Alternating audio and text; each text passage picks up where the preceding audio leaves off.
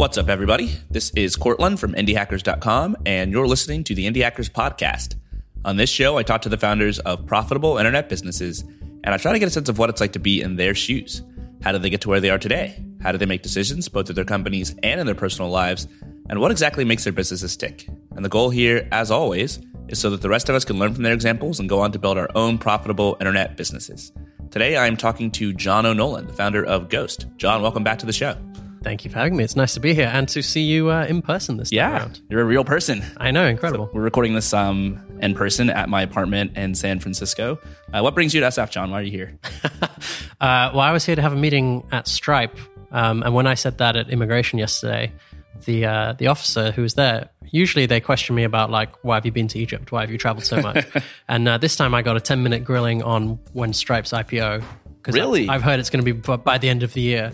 Like, so my immigration officer was convinced that I knew something he didn't. I think he wanted in, insider trading or something. Wow, pretty wild. I was like, this is this is like something straight out of HBO. You know, Yeah. you know, like when he goes to the doctor and the doctor's pitching him a startup on Silicon Valley. Felt exactly like that. I was like, this can't be real. only in the Bay Area will the immigration officers grill you about tech IPOs. Yeah, it's almost too good to be true.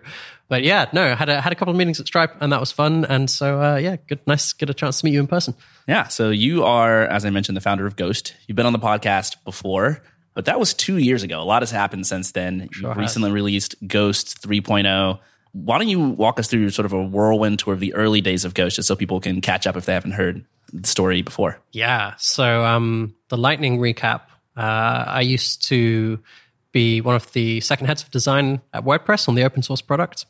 And uh, after WordPress started moving to be more of a, a generic website builder, I set up Ghost as a uh, non-profit open source publishing platform built with modern technology, so Node.js, and uh, focused solely on publishing, not on any other use cases.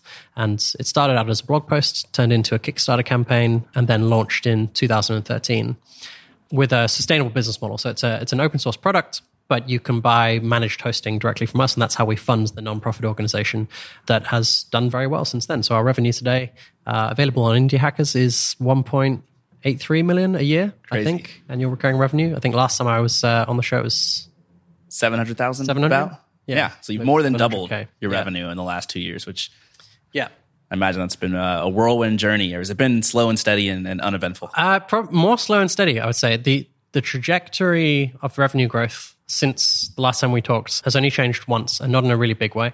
But it's been very predictable throughout. There's been no major kind of crazy inflections or business points. Just been slow and steady, healthy growth, and um, trying to make good decisions. What about your life personally? Because I think when someone's earlier on in their company, they have all sorts of visions and predictions about how much their life's going to change once they hit 10K or 50K or 200K a month in revenue. How much is the reality different from what you thought it would be like? That's a good question. I think uh, it's both different and the same in equal and opposite ways. It's um, so you you always have this delusion, no matter what stage of a company you're at, that things are going to get easier right around the corner. Like I just need to hire two more people for these yeah. positions, or I just need to get to this revenue milestone, and then things are going to get easier versus now. And the reality is that you you those things you thought would get easier do, and you didn't account for the 10 other new things which are not easy that have now arrived. Uh, so things never get easier, they just change and evolve. And you have different problems at different um, stages of your personal career and your, your company's size. So it's it's just a, it's an ever shifting journey, and it's always interesting. But it, I don't think it ever gets any easier. And even now, I have the delusion that after you know a few more hires and key positions, Yeah. things will be easier for me, and I'll have more time. But I'm increasingly beginning to think that's not the case. yeah, I have the, the same thing. Like right now, I'm thinking about the Indie Hackers podcast backlog and how Yeah. in another few weeks it'll be much bigger than it ever has been, and then my life's going to be so yeah, it's going to Yeah. be great. I'm going to be relaxing Take every day. vacation. Yeah, No. has never happened before. You'll take on three more projects, probably because of all your extra time. yeah, so it's And, kind of uh, like we do it to ourselves in a way. We Oh. just always push ourselves to some. A lot of it's self-inflicted for sure. So I think we should start here by talking a little bit about Ghost's business model. You mentioned that it's nonprofit, and I'm really curious about basically what that says about you as a person because I've only had one other founder on the podcast who runs a nonprofit. The vast majority of founders run for-profit businesses, but I think to even dive into that, we just need to to talk a little bit about what it means to be nonprofit in general. So, Yeah. uh, what does it mean to be a nonprofit? What can you do that other companies can't, and what can't you do that other companies can? It's a good one. Yeah, it's um, definitely the, the biggest point of confusion. Usually, when I tell people go to nonprofit, first question is what's that, and the second question is why on earth would you do that? Those are exactly my questions. Yeah. so um, a nonprofit is ostensibly the same as any kind of for-profit normal company, with one major difference, which is there's no share capital, and no share capital means that nobody owns the company. The company is independent, an independent entity which is stewarded by trustees and uh, consultative board of directors, but no one, no one owns any part of the business. So no part of the business can be bought or sold, and um, none of the because none of it is owned or by any particular shareholder, none of the profits can be distributed to those people. So company exists by itself. No one owns it. No one can buy it. No one can sell it. And any money that the company makes stays inside the company and must be distributed through whatever the goals of the company are. In our case, that's um, fostering journalism, open source, and education around all of those subjects. So we can only spend money on those things. And if I get tired of this whole thing at some point, um, I can retire, but I have nothing to sell. So someone right. else can take over, but there's no big payday for me. So I think that's probably the number one reason why a lot of founders don't start a nonprofit because yeah. they want a big payday. Definitely. Yeah, that's all of the things I just said are not attractive to a lot of people, but it gives you it gives you a different platform from which uh, to make decisions, and that's the reason for why we do it. Is if you're building a company, eliminating the idea that you could one day sell it to um, Microsoft or Google for a billion dollars, how does that affect the decision making of how you structure a company, how you structure a team, what type of product you build, who it's for, whether or not it's sustainable or not? If you're building something that you're going to be stuck with and that will never have any kind of payoff at the end of the line, what do you build? And that's kind of the grand experiment of what I wanted to find out. Um, I kind of decided that being a, a, a multi-billionaire was not for me, and um, it didn't excite me very much. So if you if you built a company exclusively trying not to achieve that end goal, then and you and you completely built something you're going to be stuck with forever, what do you build? And so the answer is you you build the best thing possible for users and customers and the team, and something that you're happy to work on every day because it feels good and it feels like it's beneficial for for you, for the people you're around, and for the world that you live in. And it checks all of those boxes rather than well maybe it's going to pay off one day. So it's a lot less of a lottery ticket. I talk to a lot of founders who have a company that has some sort of mission. Yeah. And I, I, find there's pretty much three different types of founders who have a mission. There's the founder who has a mission, and it's total bullshit. You can tell they don't believe in it. It doesn't matter. They just they're just paying lip service to having a mission and anything they care about. There's people who are kind of in the middle, which I think is the most common, where they might have a mission or a goal for their company and how it affects the world, and they really do believe in it and care about it. But it's still mostly a means to an end. They recognize the prudence of having a mission and how that keeps them aligned, but they're not necessarily all in. It's not their life journey. They wouldn't give up the chance at a big yeah. payday to have this sort of mission. And then there's founders like you who actually deeply care about the thing that you're working on, which in this case is, I think, independent journalism. Is that fair to say? Yeah. Where does that passion come from? How do you, why do you care so much about something like that? I mean, there's there's so many different angles to it. I, I, think journalism as a as a concept is one of the most important ideas that we have. At its most basic level, journalism is the idea of informing people to better make decisions about their own lives, or community specifically of people. Whether that's uh, what to buy, who to vote for, it's it's giving people information needed to make decisions better. And the purpose of it is is for society to be able to evolve more efficiently and um, to be a better informed society than it started out as. And I think that's an important idea. I mean, in 2019, more than at any other time, arguably. Yeah.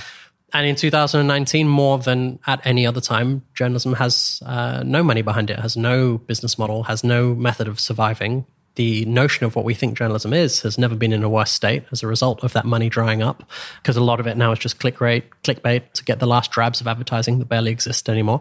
And so trying to um, address that or, or, fix that in some way feels like a meaningful problem to solve. And there's people who um, need that problem to be solved and, uh, and from a product point of view, it's just an interesting problem to solve. It's an interesting challenge to work on to build publishing software. It's certainly not one of the easiest things you can do, but it's it's got a lot of interesting nuance. So, um, and and then my experience in in working on WordPress, which was a comparable product, is a comparable product in some ways, is obviously a natural advantage in in starting something like this.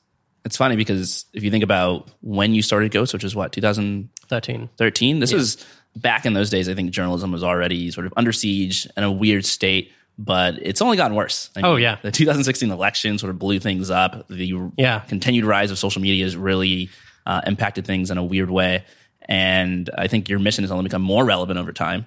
But you know, this is a business show. We're talking about how to start a company, and I think for most people, it's difficult just to get a profitable company off the ground, let alone start a company where they're having an impact on some mission that they care about. Yes. How do you achieve both of those things simultaneously? Mm, really good question.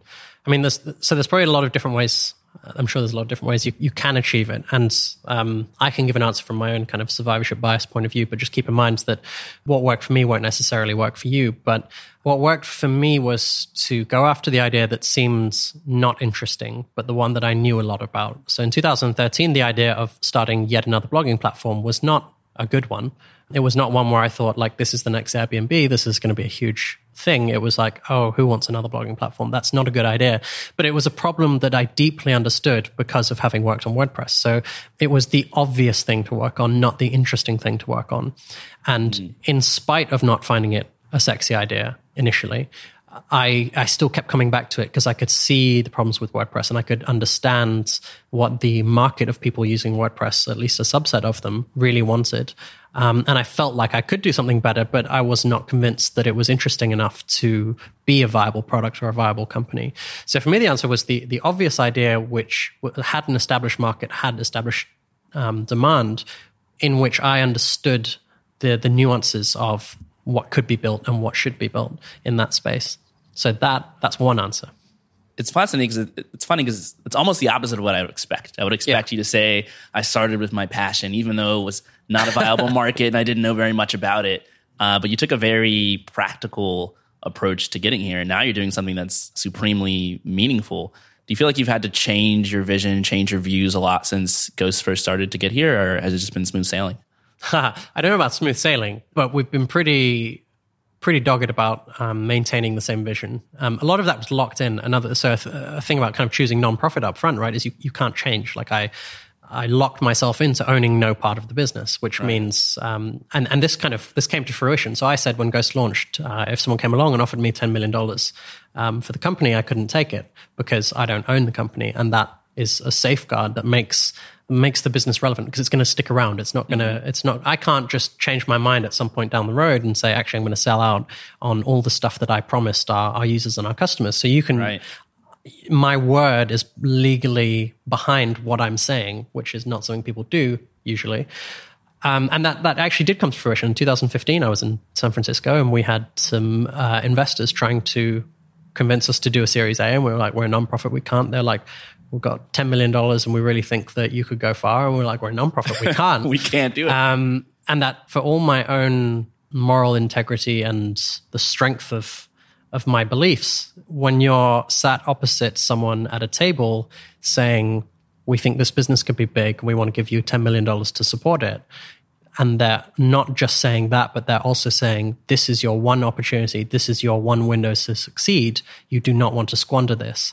And this is not a random stranger. This is someone who's invested in GitHub and Airbnb, and um, you are in an environment where you feel uh, helpless to the powers and that everyone else around you knows so much more than you do. Uh, your resolve wavers, no matter how much you believe something. And having the safeguard of, I've already made this decision and I've legally locked myself into this decision, um, I've never been more grateful for. And in hindsight, um, the power dynamics of that conversation that I was having uh, were terrible, were awful. Like it was uh, out and out manipulation of the kind that you there are movies and books about of wow. uh, investors manipulating startup founders to to get ahead. But still, it, it played out. That was exactly the purpose of having that structure. So to, to kind of circle back to your question, we've stuck completely to the mission that we had, um, in part because of the structure we put in place, and in part because we've been able to, thanks to the, the business working and, and being profitable from year one. So we've always been sustainable. And um, yeah, we're still on that path. So when we first spoke, Ghost was pretty far from being a super early stage company, and you're making yeah. uh, high six figures in revenue every year. But now you're much bigger than that, and I'm interested to talk about some of the differences, some of the things that an early stage founder might look forward to or might have to expect as their business grows. Yeah, uh, I think that's a really interesting subject for me uh, because there's so there's a lot of information out there about starting something. Previously, more around kind of traditional startups. Increasingly, thanks to um, sites like Indie Hackers, there's more information out there about how to bootstrap stuff and and get started. And then there's uh, there's kind of a, a, massive amount of information at the other end of the spectrum of um, you know, running large companies and management theories and corporate structures and fucking holacracy and shit like that. But there's this there's this middle that's that's kind of un, not really talks about. There's the sort of gap between oh you've passed initial traction, you've got like um, let's say a hundred, two hundred thousand dollars a year in revenue, like that's a real business for for a, a I don't know a few people. That's a real business that's meaningful. It's that's succeeding, but it's not big enough to have all of those problems be naturally solved. Just hire a bunch of people and throw them at the problem. Like, no, there's a there's a big gap between the first couple of hundred k a year of revenue, and then feeling moderately comfortable and like you can do stuff, which is kind of where we just. I feel like that point happened for us around like 1.5 million a year it's in big gap. revenue. It's a really big gap, and there's not a lot of people talking about like, oh, well, how do you get from one to the other, and and what changes between one and the other.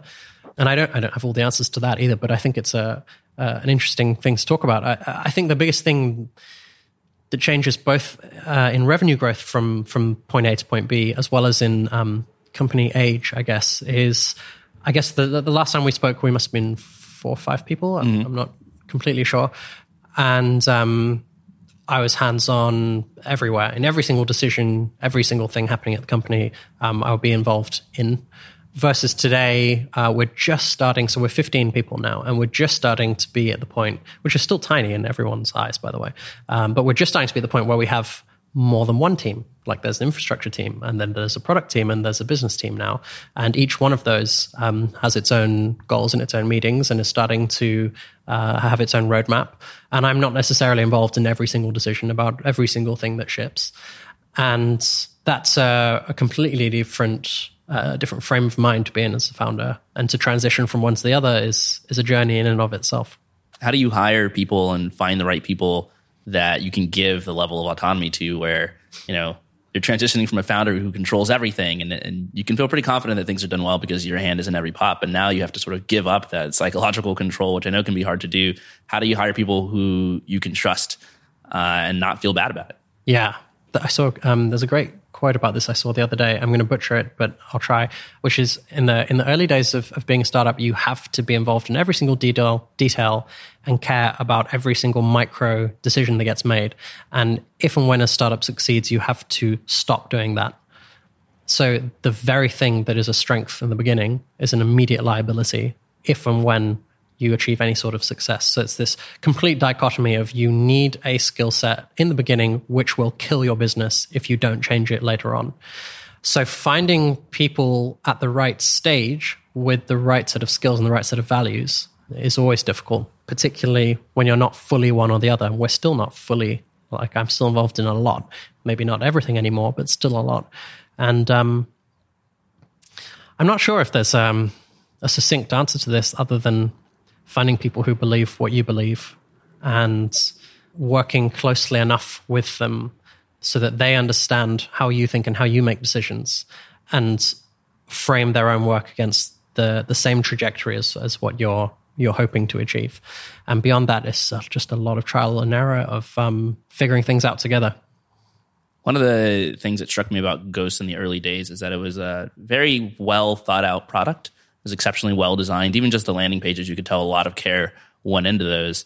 And as you grow and you're sort of delegating these tasks to other people who don't have your same personality necessarily, your same set of skills, you have to give that up. I think it's easy for the quality of your product to slip and the number of things you have to focus on increases. You can't give things as much attention as you did earlier on.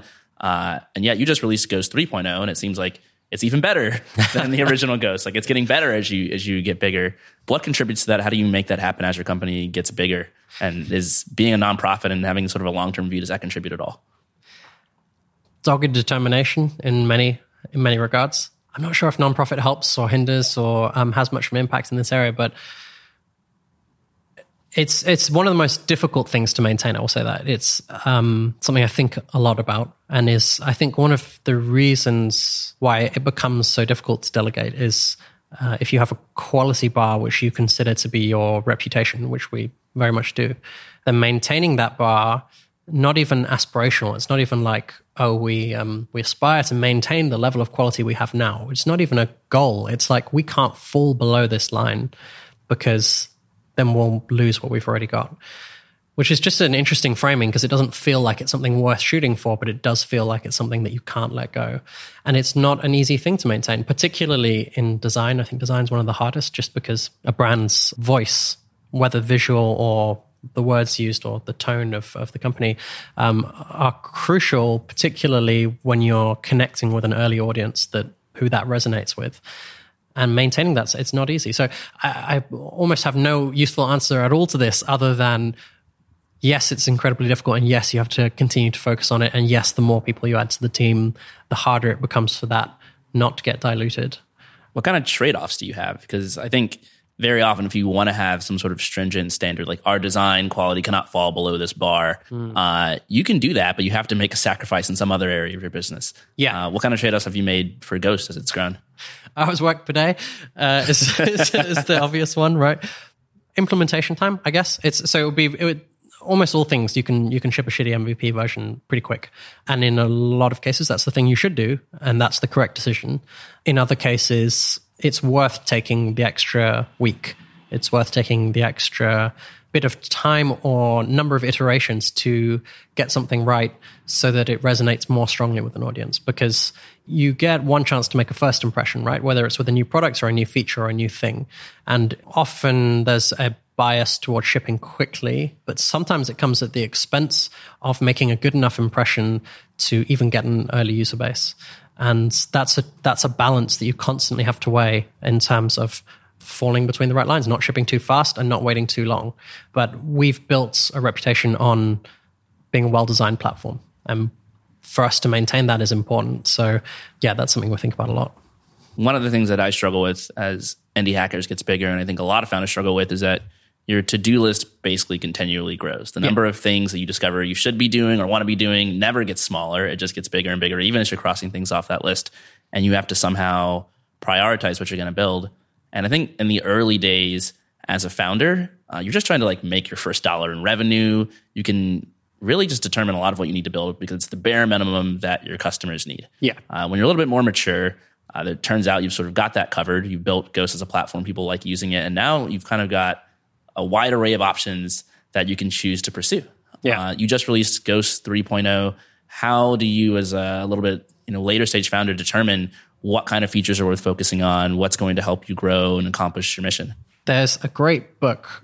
Uh, the, the title escapes me, but I'll ask Courtland to put a link in the um, in the show notes after this, which is written by the guy who I think he invented WebKit and he invented the iOS, the original iOS keyboard and it's how it's about how things were designed at Apple during like kind of peak Apple, so 2000, mm-hmm. I don't know, six to eight, nine, whatever you want to consider that period as.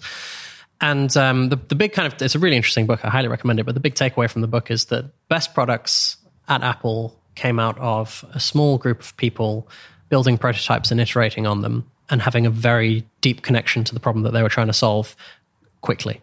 So I guess how we we kind of have a similar philosophy in terms of how we think about products. It's a lot. Uh, it's driven a lot internally by the things that we believe to be true about the market we're in, about the use case we're trying to solve, and about our own experience solving those use cases. I think in product development, there's almost an overemphasis on um, listening to the customer and lean customer development or lean product development by talking to customers and customer interviews. And while all of those things are valuable, they should be one tool in your tool set, not the sole tool. You can get a lot of false information from customers by asking the wrong questions or by asking the right questions to the wrong people and these things can often lead lead you down uh, a, a huge distracting path versus your own direct experience of solving a problem and understanding deeply the problem that you're solving from your own experience of being the user. So um, we try and balance listening to what people are saying and, and what people um, are asking for, and that's almost just the the really really short term roadmap. Then there's the the stuff we want to do that we care about, and that's kind of the medium term roadmap. Mm. And then the long term roadmap is really fueled by what we believe to be true about the world and where we think the entire market and industry is going and what our competitors are doing around us and yeah. what's happening in, in the state of humanity that, yeah. that is changing, which is the more relevant kind of long-term goal.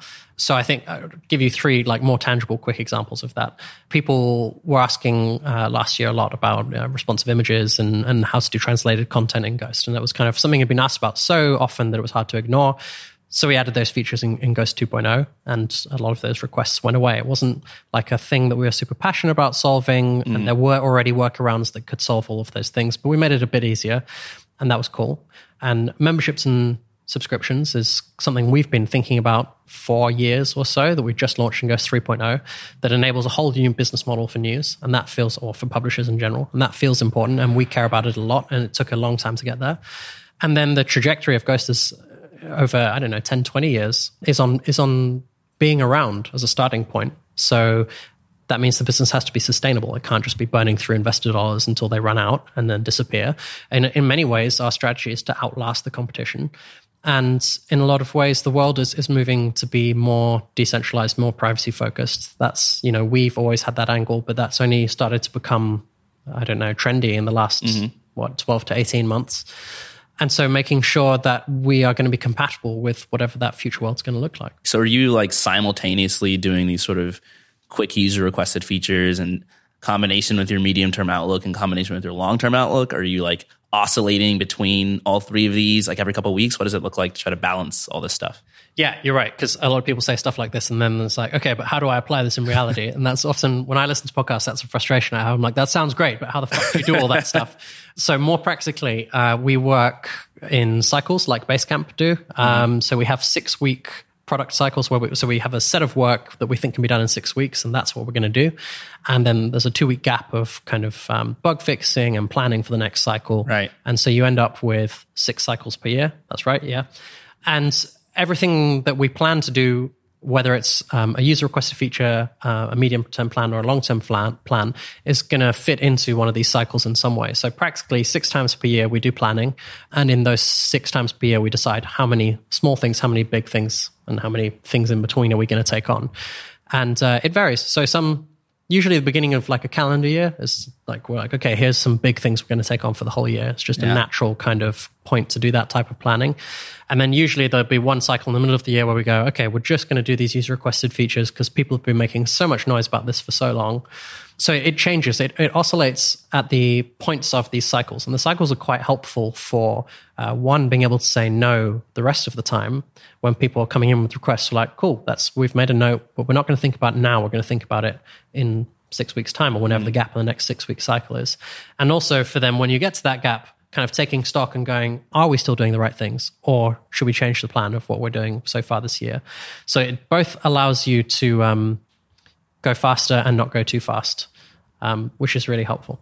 Do you think you've made any, you know, easily identifiable mistakes and what you've planned on working on in the last, you know, couple years since we've spoken? And if so, you know, what are your thoughts on why that happened and how do you correct? We've definitely made mistakes. We've been quite fortunate not to make very many big mistakes. General judgment has been on our side. I think the most significant ones have been in overly ambitious engineering projects, which we underestimated up front. So, really, a really kind of practical example of this is there's a two login problem with a managed service, which is called Ghost Pro. And so, Ghost, the product, is an open source piece of software, and you have a user account with an email and a password. But it's decentralized, right? So every instance is separate. So we have a hosting service where you also have a username and a password or an mm-hmm. email address and a password. And so people sign up and they create these two different accounts because uh, that's the only way you can do it. It's the same if you were to set up like a WordPress site or something that was self hosted. Um, but they forget that there's two accounts. And so there's a massive amount of confusion about, oh, how come I've got a login for ghost.org, but then that's not the same as a login for my site? I don't understand. And um, that came up enough times that we were like, okay, we're going to solve this and uh, we're going to solve it with OAuth. So we're going to have a login with Ghost button. So that necessitates that you build this sort of centralized service which can serve requests via this like login with Ghost button, and uh, and then you'd have this magical ubiquitous flow, right, of just one login to rule them all. Right. You could log into all your Ghost sites with one login, and that would also be your billing account. Sounds great. In practice, um, one, OAuth is terrible as a spec to work with, and and two, it didn't solve anything. It just introduced new problems because now we could have this one login um, and we spent like six months building this, by the way. Yeah. At least with like five people on and off, at least two full time. So now you could log in with one thing, one login. And then what happens if you log out? Well, there's a problem we didn't think about. So what happens? Do you get logged out of one site? Do you get logged out of your site and your billing account? Do you get logged out of your site and your billing account and all the other sites you have set up. What if I'm like a guest author on your site, but I also own my own site and I have one login for both, but you kick me out of yours? Do I get logged out of your site and my site or just one? Like there's just a whole host of new problems Yeah, of sounds fun. this decentralized architecture. And the, in hindsight, building like um, this big login with ghosts centralized thing was just not a problem we ever should have taken on. Like, not a lot of people have login with X buttons. Why is that? Because it's a really difficult thing to solve. That's why Twitter do it and Google do it, but you know, Basecamp don't. It's just not a. It's not an easy thing to solve. And so there's been a few projects like that that have probably represented our biggest mistakes where we've taken on something that big companies do because we felt big startups, big tech startups do because we felt like they do it. That's the thing people want and that's the thing we need to do. And we have to do the same to compete or to at least be held in the same regard. And it doesn't make sense um, because they have 100 engineers for that one login button and we had two engineers for a whole company. So eventually we, we threw that whole system out. We rolled it back. We got rid of the whole thing. And we've tried to be better about identifying these things in advance. But now I think we're more, as a result, more careful about the engineering challenges we take on when we compare ourselves to other products out there and other mm-hmm. features. We go, how big is the team working on that? Because if we're realistically going to do something similar, we shouldn't be taking on a challenge where we're competing against a team of 300 people working on this one feature, um, or that is only possible because 300 people works on this one feature. So, biggest problems over ambitious engineering Yeah. in favor rather than what we should have done and what we're increasingly doing now is uh, authenticationless, no factor authentication. So magic email links. That's a really easy thing to do and it solves the same problem. So you put in your email address, you get a link, it logs you in. Click it. That's it. That's it. No one has to remember anything. It's like every link is a password reset link, right? So it, immediately solves having two logins. It solves anyone having to remember any details. It solves centralized versus decentralized. And uh, it's a trivial thing to implement. It's not hard at all. And that was the decision we should have made that we have arrived at now. It's funny because uh, you mentioned you know Google and these bigger companies doing this, and they don't even have it figured out. No, like if you share a Google Doc to my personal account and I click it, Such and a I'm, good point. I'm logged into like three different accounts. Google's like, which account do you want to open it with? And it's like it only belongs to one of my accounts. Google, you And no matter which one you click on, it's like a redirect loop. Exactly, it's super hard. It's a It's tough problem. really difficult. And I think this is a problem that, you know, we've been talking a lot about how things have changed as Ghost has gotten bigger, but this is a problem that exists at pretty much every phase Yeah. of a company. I talked to a ton of early stage founders who their number one problem is they are just, their eyes are bigger Yes. than their stomach. You know, they keep trying to code these things and do things that huge companies do. And it's like, you are an indie hacker. Just do the super small, simple version of it, and that'll be much better. And the problem with any degree of success at any stage of any business is that your ambitions grow with your success level. So, Yeah. Uh, like anything in life, right? The th- the thing that was your dream or your goal was a name for this. Is it Dunning Kruger? No, it's the, it's the other one, right? Like your your ambitions will always grow. Your whatever your goal is today, once you achieve it, that will become your new normal, and you'll come up with new goals. And the same is true for product development and your ideas of of what you could do. Yep. And you have to balance it.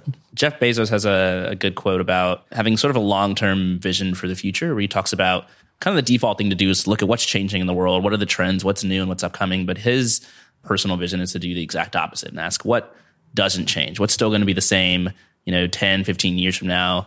Uh, and we're going to focus on that as a company, and that's Amazon, obviously. With Ghost, I don't know how how true or how useful that model will be because you're dealing with the publishing industry with writing, which is changing pretty rapidly. Yeah. I mean, Amazon is selling products, which I'm not going to say is not changing, but like people are just going to buy mops 10 years from now, I'm pretty sure. And your estimation, you know, what are some things that haven't changed and won't change in the future with with publishing? Yeah. I think Jeff Bezos' example in, in that one is shipping times, right?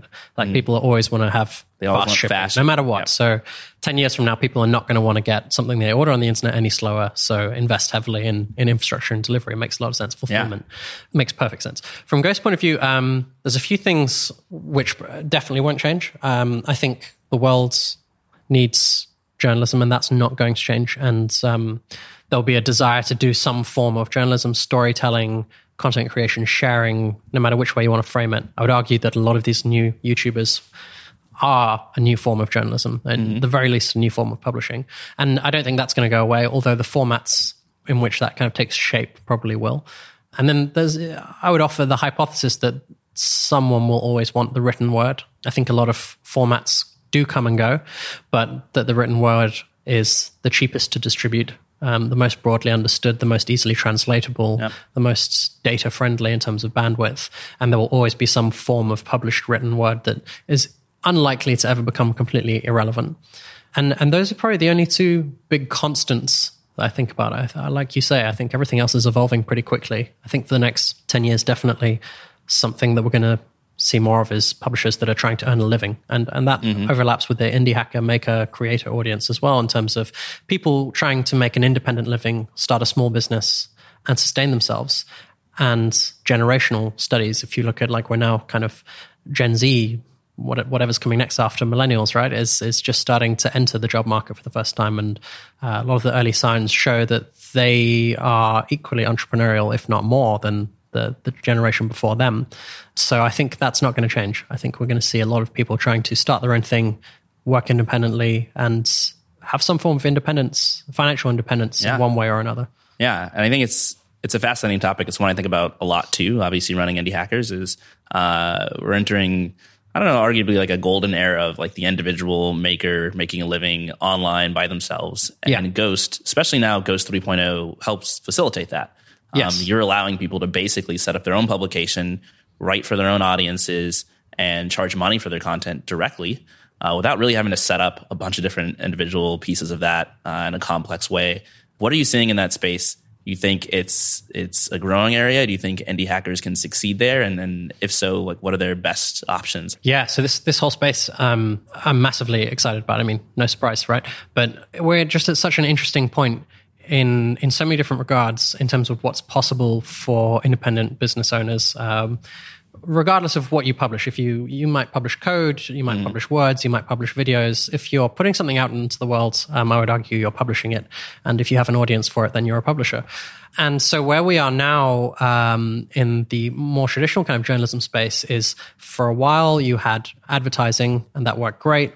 Then Google and Facebook came along and they ate all of the advertising dollars. They just disappeared completely. So traditional media has no money anymore. It has no money whatsoever and it's all drying up, but we're starting to see new media business models succeed, um, like Ben Thompson, Stratechery, like smaller publications in here in San Francisco, like The Information, people in Europe, like The Correspondent, um, who've also just opened in, in um, the US, where aligning the incentives of an audience who get value from content that's being produced uh, and being willing to pay for it directly are able to do so thanks to technology like Stripe with recurring subscription payments, and that's getting easier and easier. And there's people starting to have more and more success with it. And then you've got you know the whole new creator movement with Patreon and um, even Open Collective to a lesser extent on the open source side. There's this new wave of indie businesses which realizing the internet is now big enough to support niche businesses. Niche businesses are no longer tiny. Niche business can be a big business because having a very specialized thing now has a large enough audience to be able to actually make money from it. And so software is kind of the the first example that got there, right? So we had on-premise software, now we have software as a service. And whereas 20 years ago no one would pay for something in the cloud, now it's like I can't imagine having a piece of software that it comes on a CD or that doesn't live in the cloud. Like, why would it not be in the cloud? And paying subscriptions for stuff's completely normal. But there's all these other business sectors which could have subscription payments, but it's not easy. Right now, you still uh, need a competent developer to understand the Stripe API and be good enough to work with it and build the same bit of subscription billing over and over again. So Right. we tried with Ghost 3.0 to solve this problem for publishers. And we built memberships and subscriptions, subscription billing directly with Stripe into Ghost so that within uh, under kind of 10 minutes, if you have an existing Stripe account, you can set up a, a website, you can connect to subscription payments, and you can start getting customers immediately. And I think that's the first move towards a new type of business model that I think is going to become more ubiquitous. Just as we've seen e-commerce explode and e-commerce mm. platforms enable a lot of that, I think subscription commerce has a very healthy future, and platforms. I hope, including Ghost and like Ghost, will make that easier and easier over time. So I think for, for indie hackers and indie makers, what we've built now is almost like a good prototype. If you if you want to start like uh, you you need a site, you need uh, user signups, and you want to be able to build these people monthly, you could set up a Ghost instance which does all of those things, and then you can focus on building your products. And the only thing you have to do is then connect the, the user systems, right, at some point, so that your members have access to whatever it is you've built, written, created, whatever it is. So it's almost like um, yeah, a good step in the door uh, even potentially for kind of no code movement startup founders, people who are interested in uh, just getting an MVP out as quick as possible. And I think in practice, that whole space is, is going to go grow tremendously as we have more and more people building stuff. I think if you're a writer, you look at the ecosystem and there's just so many options for where you should be publishing content. Should it be on social media, on Facebook and Twitter, where you can build a following? Should you be starting a newsletter where you can sort of collect email addresses and then keep those sort of to yourself? Should you be on a platform like Medium, or should you start your own blog that you host, or should you yeah. uh, install Ghost? How do you think people should think about like this array of options? And I realize you're biased here uh, as, a person who runs Ghost. Um, so maybe a better question is why choose Ghost or some of these other platforms if you're trying to make a living for yourself? Yeah, I'm very biased, but I'll try and give a, an honest answer. Um, I think previously the answer for why not to use Ghost, uh, maybe that's a good place to start, is the distribution mechanism, right? So um, the biggest advantage Twitter had and, and, Medium definitely had, past tense, was that you could go and write there and the network effects you would get would mean you could you could grow an audience from nothing. So you could just write something, hit publish, and it would find an audience, and that audience could grow much more effectively than on the open web, where you can publish just into the ether and never know if anyone's read it. I think what we're starting to see now is social media feels like it's uh, a little bit on its last legs, or at the very least, kind of on the way down. Uh, Medium is just pop up hell now, and unless you agree to put your content behind their paywall, they don't distribute it via their network at all anymore. Like that just doesn't, that's, doesn't happen. So the network effect is gone. So for the reason why Ghost is, is important, or why, why we think it's important, is because no matter what happens uh, with network effects or anything else, you still own the platform. Mm-hmm. So if it gets if any of these other companies get sold or shut down or change, your kind of your writing disappears with them. And we used to kind of open source movements always sort of hypothesize that that would happen, but there weren't very many examples of it actually happening enough to scare people into really believing it. Whereas I think in the last few years we've really seen the kind of the dark sides of what can happen with companies being bought and sold, with data being leaked, with uh, centralized players with massive amount of data um, not necessarily being the best stewards for it. And increasingly people are starting to care about this. And I think increasingly we're starting to see better decentralized options which still solve the network effect. So we've got ActivityPub spec, which powers things like Mastodon as an alternative to Twitter.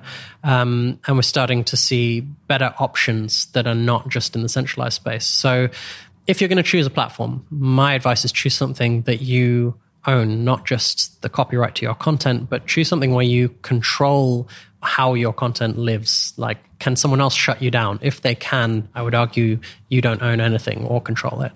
And then figure out your marketing from there. You know, publish on something you own and then figure out your distribution um, however you want. Distribution, distribution always changes, but ownership of content is consistent. And you're not like taking a cut of the revenue that people make. No, we take zero percent. That's the best bit. So if you right. if you want to use Ghost memberships and subscriptions to get your business off the ground, um, we're not a middleman, so you can't. No level of revenue can you scale to where Ghost is making more. Yeah, I think it's it's interesting because a lot of companies have um, what essentially looks like bait and switch over kind of a long time horizon where everyone's like, oh, my Facebook page is growing so well. Yes. This is like the new medium. And then like Facebook clamps down, starts limiting who you can access, starts charging you money, and people move off of Facebook. Yeah. And a lot of people built, you know, publications on Medium. And I, now the most common story here is people moving off of Medium because yeah. it's almost predatory. Um, and I, I, think there's a lot of merit to building on kind of a, a free and open source platform where essentially you guys have no incentive to screw anyone over or take their subscribers or do anything like that. Yeah. Um, for the indefinite future. In fact, it'd probably be impossible for you to even do that. Yeah, it would be. Uh, and so maybe this is a good point to to pull on uh, for your audience in terms of when you're at the the early stages of building uh, any sort of indie hacker business or mm. indie business.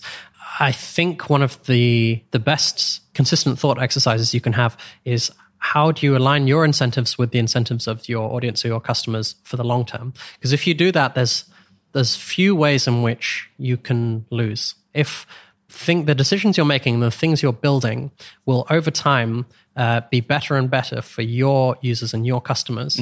Uh, it's very difficult for that to get turned on its head or turn around. Whereas if, if you're doing something which over time will get worse and worse for your customers, say taking a 10% payment transaction fee, right? If I take 10% of your $1,000 a month hypothetical revenue now, probably fine. But it, over 10 years, if you scale your revenue to a few million or a few hundred million, well, suddenly, like you're paying a completely outsized amount for me providing the exact same service, Right. just at a slightly higher level. So the economics are getting worse for you and better for me. And if that's the case, you're probably going to want to move off, go to a different competitor, or do something completely different.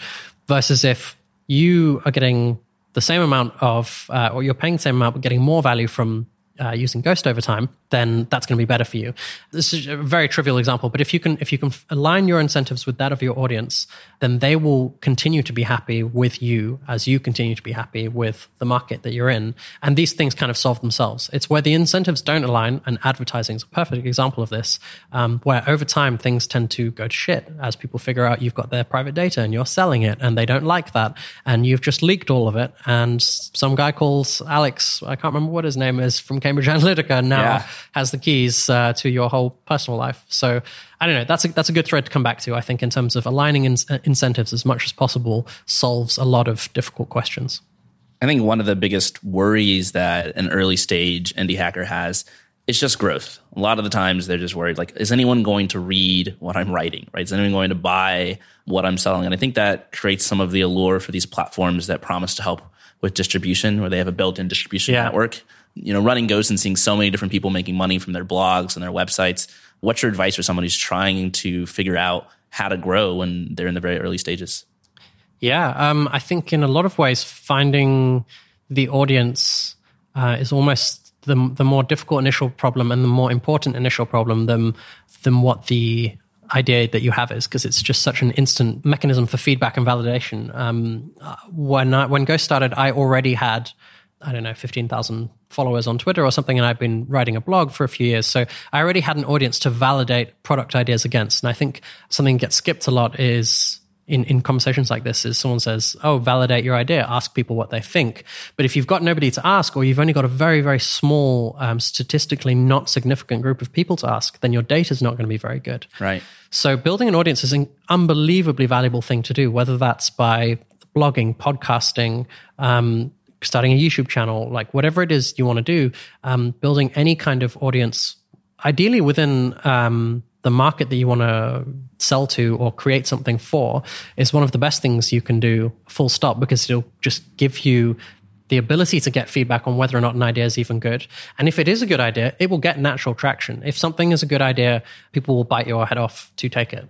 I had written, I had all sorts of business ideas before Ghost, which I wrote blog posts about and that got no traction, or that I launched and got no traction, or that got just vanishingly, frustratingly small amounts of traction that felt like there might be something there, but there wasn't. And when I first wrote the, the, the blog post about Ghosts, you know, it was three, 300,000 views in, in a week or something, quarter of a million, um, and 30,000 email addresses in my opt in form. That was like, like instant, okay, this is what I have to focus on. So I think finding any mechanism for getting that feedback and being able to have any kind of audience is so valuable and it requires nothing other than creating uh, something, putting something out into the world, and, and talking to your peers, having conversations.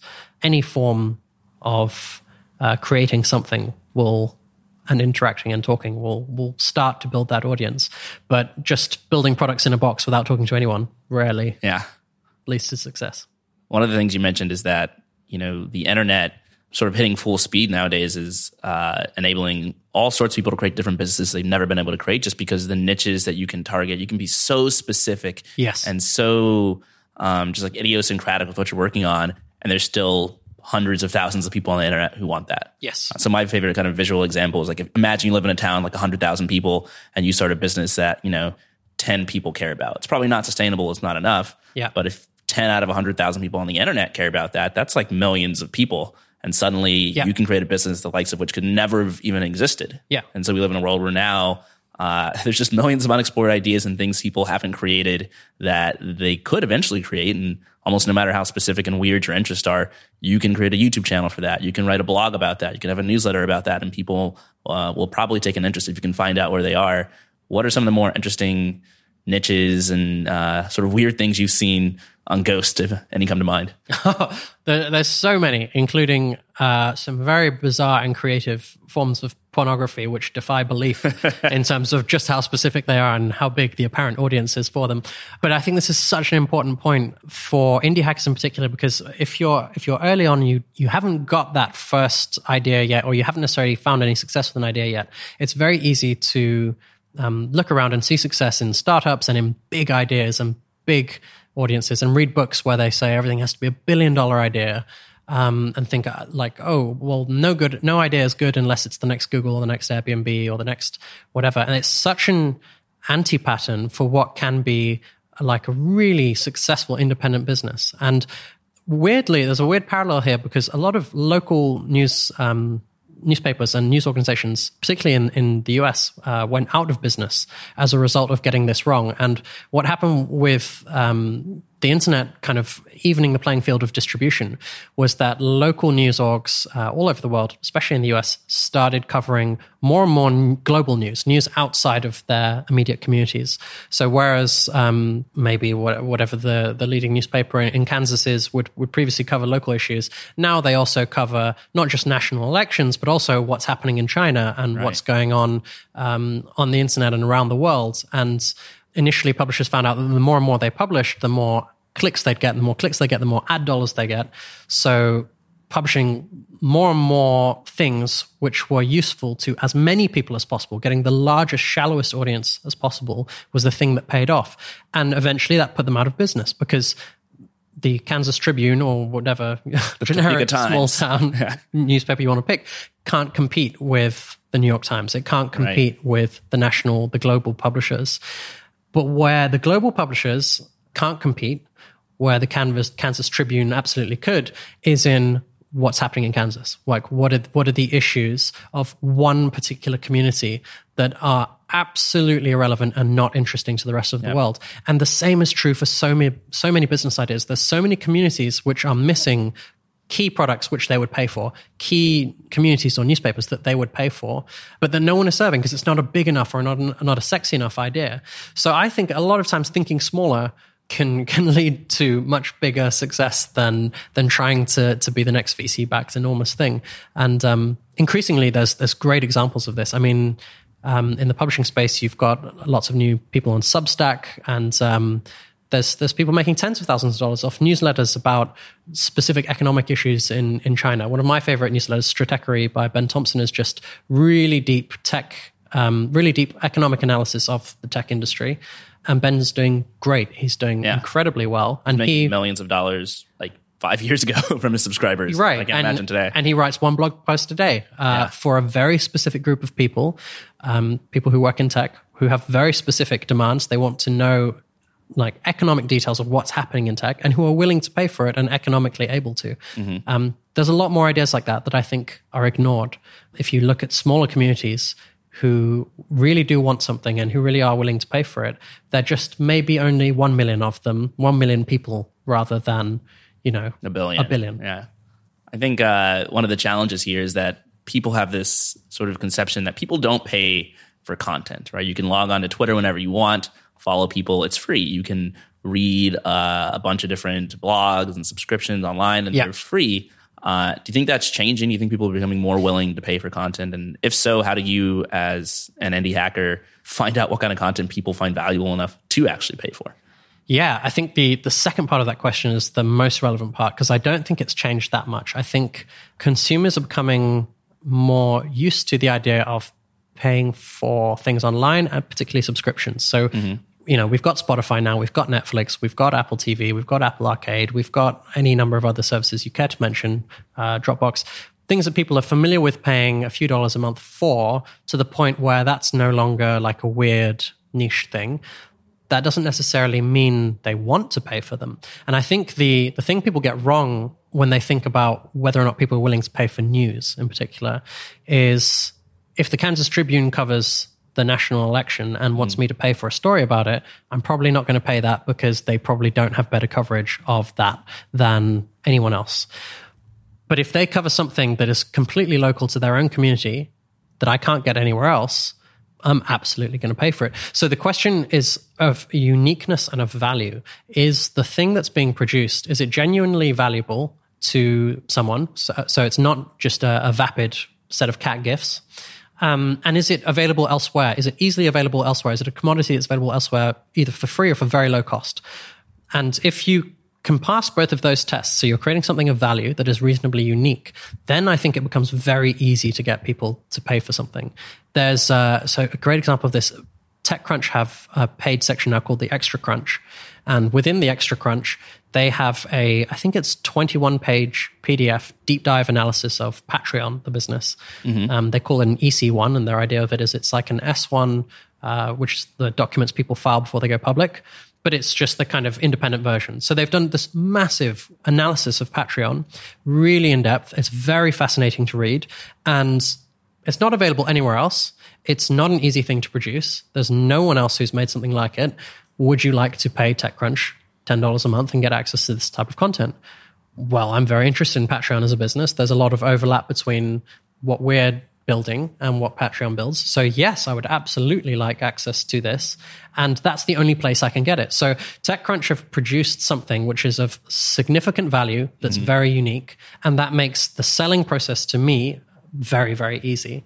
And if you can touch on things like that, which are very valuable to a specific community, the, the notion of paying for it becomes almost trivial. It's like, oh, how quickly can I pay for it? Just give me the, the checkout form already. I can't believe this exists. This is awesome. And I think with the smallest amount of creativity of thinking about what do people really want, there are a lot more ideas out there, which are simply not the big clickbait things. They are not Right. like what could be the most popular. It's what could be the most valuable to a small group of people who really, really find it valuable. the intersection of, of being valuable and being unique. Yes. Which you certainly can't do if you're trying to compete in an area where there's tons of other people writing the exact same thing. And it's almost antithetical to being big. Yeah. Like, don't try and think about what would be the most big or the most popular, because that will take you down the Right. exact opposite direction. Right. That's what I like about um, Ben Thompson from Stratechery. He has no sort of uh, theatrics about being some big company. Uh, about like he's just one person. Like, These Yeah. are my views, and I put a lot of heart and soul into them and, and research them. But I'm just Ben Thompson. You know, it's Yeah. not some huge industry. And I think people sometimes try to be way too big and too lofty, and they don't realize just how much value there is. Yes. Uh, in- in what you're saying. And there's other examples too. I talked to Sam Parr, who runs the Hustle, a few months back, and he's got a new thing called Trends, where they're also doing this in-depth research. Yeah, Yeah. and he's charging subscription fees, and people are, I think, paying and signing up for it. So it's pretty cool to see that you're able to to generate revenue from content. I never did it with indie hackers. I was doing interviews with people like you. Maybe it wasn't that unique. You know, maybe there weren't that. There are a lot of other places you could go to get that kind of content. But I sort of monetized through advertising. I wonder what your thoughts are on, on that business model nowadays. If you're trying to write content and, and monetize, how much sense does it make to do what I was doing and call up advertisers and, and sell slots? Increasingly difficult. I think for podcasts and videos, it's still a pretty big market, Mm-hmm. but um, getting more difficult. For written word, um, I think it's pointless. Uh, honestly, I just, I just don't think there's any sustainable living that can be made from uh, ads, display ads against the written word, um, no matter what you do. And it's getting worse. You know, ad blockers are, are getting better Oh, yeah. and better. Um, so it's getting worse and worse for publishers. Um, I still think there's quite a lot that can be done in the sort of space of brand deals, uh, which you see YouTubers making millions from uh, if you get to a certain size. But the incentives, to kind of pull back to an earlier thread, the incentives are, are very misaligned They are. um, because you are not doing what's great for your audience. So you're making money by what's good for the company that's advertising, right? You're not necessarily aligning the way in which you make money with value being provided to your audience. And over the long run, that sort of pans out and solves itself, which is that your audience are, are not going to get the best deal. Uh, what I like so much about subscription based publishing of any description is that the incentives are heavily aligned. The only way Ben Thompson can keep making money from Stratechery is if he continues to provide direct, unique value to his audience. And the moment he stops doing that, the moment he stops serving them directly as customers, uh, is when his revenue dries up. So Yep. The interests are completely aligned. The only way you can continue to succeed is to continue to serve an audience really well. Um, I think for indie hackers, it, it, I mean, I know you're with Stripe now, but it, it could have worked. Uh, I think a niche community with tangible advice uh, for people looking to do something similar to the, the types of people who you interview is something I certainly would have paid for uh, when I was starting out, particularly if there's really substantive advice mm-hmm. of the kind that is readily available for funded startup founders. There's so much great advice if you want to go and raise funding or uh, run a venture backed business. Like there's an incredible amount of advice, and um, YC is almost like that type of community. Yep. Community, um, and I think indie hackers maybe still could be uh, be something like that. It's uh, I think a really good point you mentioned about the incentives uh, because I mean I was only selling ads for indie hackers for maybe two or three months before it got acquired by Stripe. So I didn't get to go down this rabbit hole too deeply, but a month and a half into it, I was already at the point where certain advertisers were requesting certain changes to Indie Hackers content. Can you do this? Can you change your website like this? Yeah. And it's like you say, well, suddenly and that's like, a slippery these, slope, right? people are paying your your paycheck. You know, that's how you're making money, and it's very easy to listen to them, and that's not what your users yes. want. And so you're pulled in these two different directions, and I can't even imagine what's going on at some of the bigger media companies that are primarily ad funded. Yes. You know, what are they writing about that they wouldn't be writing about if they weren't dependent on advertiser dollars, or what are they afraid to write about because advertisers will pull their funding? Yeah, and you can. You, that's a slippery slope that you can follow as, yeah. as far as you want down, and it never starts out being nefarious, right? It's always it starts out as, um, oh hey, could you not mention this here? And then at a certain point, you've got a massive contract where yeah. you would not be able to pay your rent if you lost this advertising contract. And now the advertiser wants the top story of the day deleted exactly. because it doesn't quite suit their interests. What do you do? And um, it would be nice to say, um, I would not pay my rent and, and whatever. but when you're faced with that scenario, um, the reality might be very different. And so the the simplicity of aligned incentives has a lot to a lot to answer for. I um a while back was reading some blog post or other that talked about being a founder and dealing with competition. And I think you know they had like some practice questions on there. What would you do if this was your type of competitor? What would you do if Google decided to open up its uh, coffers and start funding or building a competitive product? And I think someone responded and they're like, well, you know, you know, it's even scarier than that. Like, what would you do if, you know, a competent, uh, free and open source product appeared on the scene and they started competing with you? Like, what are you going to do then? And it's funny talking to you because I've always thought about this from the point of view of the founder has to deal with that, but like you are that scary. You're the one who's who's entering the scene that others have to worry about. Do you feel like Ghost is disrupting the industry? It's we're in a, a unique position. Two points there because um, on the one hand, yes, we're the open source thing, but also our, our biggest competitor or the most established alternative platform right. is also an open source thing, which is which is WordPress, of course. So it's kind of a, a, a double edged sword from that point of view. It's almost like um, it's like a baseline requirement to compete in this particular space is to already be open source because you've already had um, that one major platform be open source. Yeah, competition is an interesting one. I think in some cases yes. So there's, there's a, a, couple of closed source competitors who I think are struggling to find business models, and increasingly the prevalence of really competent open source platforms is becoming harder and harder to compete with for them. In other cases, no, because there's some enterprise-ish solutions which require more so a big sales and account management team than they do a competent piece of technology. Um, and and it's bizarre how much that's true once you get to the upper end of the market. Is mm. um, big companies don't buy the best piece of software; they buy the piece of software with the best sales and account management team, which is a really weird thing once you learn it. It's like the the quality of the product has nothing to do with it. It's how well do you manage their RFP process right. and contracts and all the bullshit that they throw at you of can you do LDAP and uh, all these other weird types of authentication and if you can do that, then you get the contract for a very large amount. And if you can't, then you don't. Not, at no point does someone say, is the product any good? So in that end of the space, no, makes no difference at all. But so, yeah, it's, it's a little bit of a spectrum, I guess. Well, listen, John, we could probably talk for like six more hours. a ton of questions I would love to ask about just like being a profitable open source business, but maybe for a third episode at some point in the future. Nice. Thanks so much for doing this and taking the time. Congratulations on launching Ghost 3.0. Can you tell listeners where they can go to learn more about what you're up to at Ghost and what you're up to personally? If you still share that kind of stuff online, if you're still Yeah. doing your your vlogs. For sure. Uh, so you can find me on Twitter at John O'Nolan, and I've actually just launched, fittingly enough, uh, my very own paid publication, uh, much like Stratechery, publication and newsletter, which is members only. So eating my own dog food very much. Oh, so we here. can subscribe to it. Yeah, so How much is it? That's on rediverge.com. Um, right now, it's uh, early access beta pricing, which is, I think it's, I have to double check now. I think it's $5 a month. Or if you're like, hmm, this seems good, $20 for a whole year. But that pricing is going to go up as soon as uh, the early early slots kind of sell out. So I'm establishing an early audience, and then I'll, I'll put the prices up after that. But I'm using it as a way, kind of, to do all the things we've been talking about for the last hour. So be able to publish more openly, more freely, share more about the kind of behind the scenes of Ghost, behind the scenes of running a remote independent business, and uh, publish for a smaller audience where you can kind of you can you can talk more freely and talk about the realities without the kind of fear of uh, public judgment of all of Twitter. right. So it's it's a really cathartic exercise for me and being able to to write more openly again and for a really specific audience of people who are interested in this type of stuff. So if you're interested, that's that's the best place to find what I'm up to right now. All right. Thanks so much, John. Pleasure.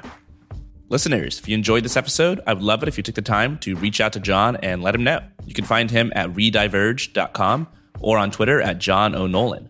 Also, if you're interested in my thoughts and takeaways from this episode, you should subscribe to the Indie Hackers Podcast newsletter. That's over at indiehackers.com slash podcast. Thanks so much for listening, and I will see you next time.